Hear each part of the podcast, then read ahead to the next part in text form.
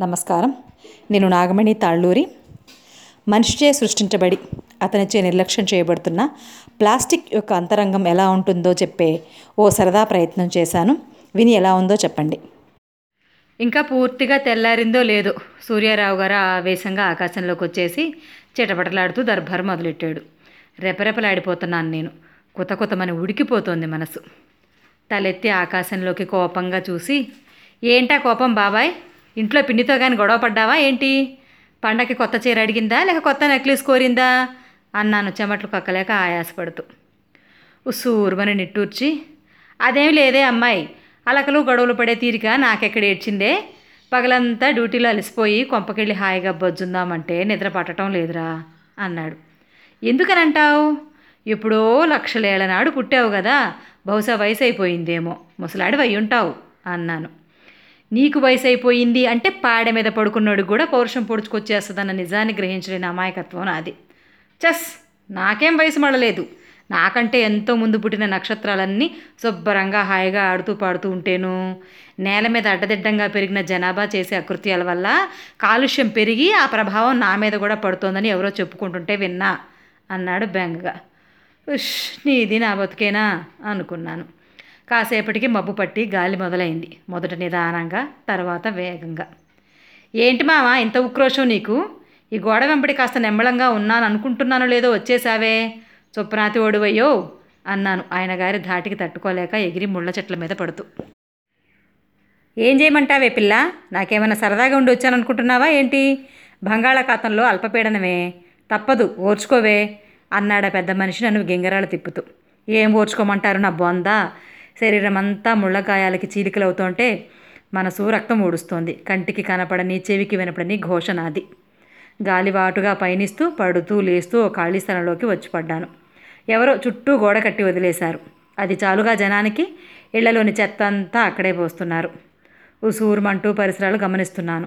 నాలాంటి వాళ్ళే కొంతమంది కనపడ్డారు. నా జాతి వాళ్ళు రకరకాల రంగుల్లో సైజుల్లో చినిగి చీలికలై దుర్భరావస్థలో.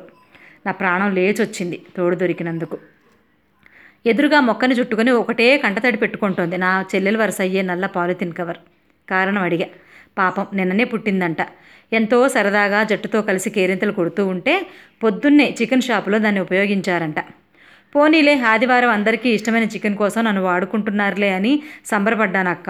ఇంటికి వెళ్ళగానే ఆ పెద్దమ్మ మాంసం అంతా గిన్నెలోకి తీసేసుకొని నన్ను ఇంట్లోంచి వెళ్ళగొట్టింది. నాకు ఇంకా బెంగ తీరక వాళ్ళపై ప్రేమ చావక పిల్లలు ఆడుకుంటున్నారులే కాసేపు వాళ్ళతో కలిసి ఉందామని ఇంట్లోకి వెళ్ళబోతే ఛీ చెండాలం దరిద్రపు కవరు అని తిట్టి గిరాటేసిందక్క అని బావురు మంది. సరేలేవే ఏడవకు ఏం చేస్తాం? నా బతుకేమన్నా గొప్పగా ఏడ్చిందనుకుంటున్నావా ఏంటి?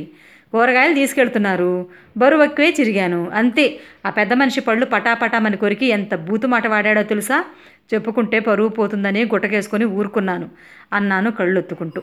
ఎక్కిళ్ళు పెడుతున్నారు మా జనమంతా. ఒక్కొక్కళ్ళది ఒక్కో గాథ వ్యధ. బట్టల కోసం పూలు పండ్ల కోసం సరుకుల కోసం ఆఖరుకు కర్రీ పాయింట్ల కూరల కోసం కూడా. వాడేయడం విసిరేయడం. కనీసం మర్యాద కూడా లేదు. ఎవరో చిన్న మూట కాంపౌండ్లో విదిలించారు. విస్తర్లు గ్లాసులు స్వీట్ ప్యాకెట్ కవర్లు బయటపడ్డాయి. ఏమే అయ్యిందా మీ భాగవతం? పుట్టినప్పుడు తెగ మిడిసిపడ్డారుగా. అరచేతుల్లో పెట్టుకుంటారు గుండెలు హత్తుకుంటారు అని అడిగిందా అదిపాటు అన్నాను ఏసడింపుగా. ఏందక్క నువ్వు కూడా పుండు మీద కారం చల్లుతావు? అసలే అవమానం జరిగి మేమేడుస్తుంటే అంది విస్తరి. శుభ్రంగా వడ్డించుకు తిన్నారు. విసిరి బయట పారేశారు. పక్కింట్లో పడటం నా తప్ప వాళ్ళు వీళ్ళు గొడవపడి తెగ తిట్టుకున్నారు. ముష్టి ఆకులంట ఎంగిలి ఆకులంట. ఎంత మాట అన్నారో తెలుసా? తినేటప్పుడు బాగానే ఉన్నారుగా అయిపోయాక అంతంత మాటలు ఎందుకు అదేనే మరి నేను చెప్పింది.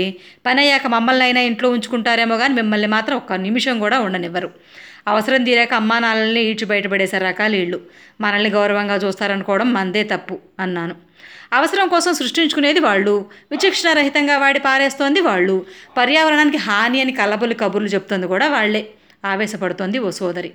భూమిలో కలవమని జీర్ణం కావని తెలిసినప్పుడు బాధ్యతగా ఉండొచ్చు కదా? వాడకంపై నియంత్రణ పాత వాటిని సేకరణ పునరుపయోగాలు చేసుకోవచ్చు కదా? ఒక్క మమ్మల్నే కాదు. హాస్పిటల్ వ్యర్థాల్లో ఎంత ప్లాస్టిక్ ఉంటుందో తెలుసా? కుర్చీలు తలుపులు షోకేస్లు అలంకరణ వస్తువులు వంటింట్లో గిన్నెలు సర్వం ప్లాస్టిక్ మయం. వాడితే తప్పు లేదు పాడైపోయాక పారేయడమే తప్పు. చనిపోయిన మనిషికి దహన సంస్కారాలు చేయడం అనేది కనీసపు మానవత్వం. అది అతడి హక్కు కూడా. మరి దీనావస్థకు చేరడం మాకు ఆ హక్కు వర్తించదా? మాకు మేముగా ఈ భూమి మీదకి రాలేదు కదా. కన్నవాడే కర్కశంగా ప్రవర్తిస్తే కాళ్ళతో తన్నేస్తే మా బాధ ఎలా ఉంటుందో ఊహించలేరా? అప్పటి జ్ఞానం కూడా లేదా? ఏమిటి జనం తీరు?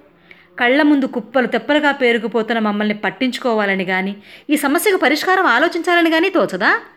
దేవుడా నీ సృష్టిలో అత్యంత విజ్ఞాని అయిన మానవుడు అజ్ఞానంలో కూడా మొదటి స్థానంలోనే ఉన్నాడయ్యా.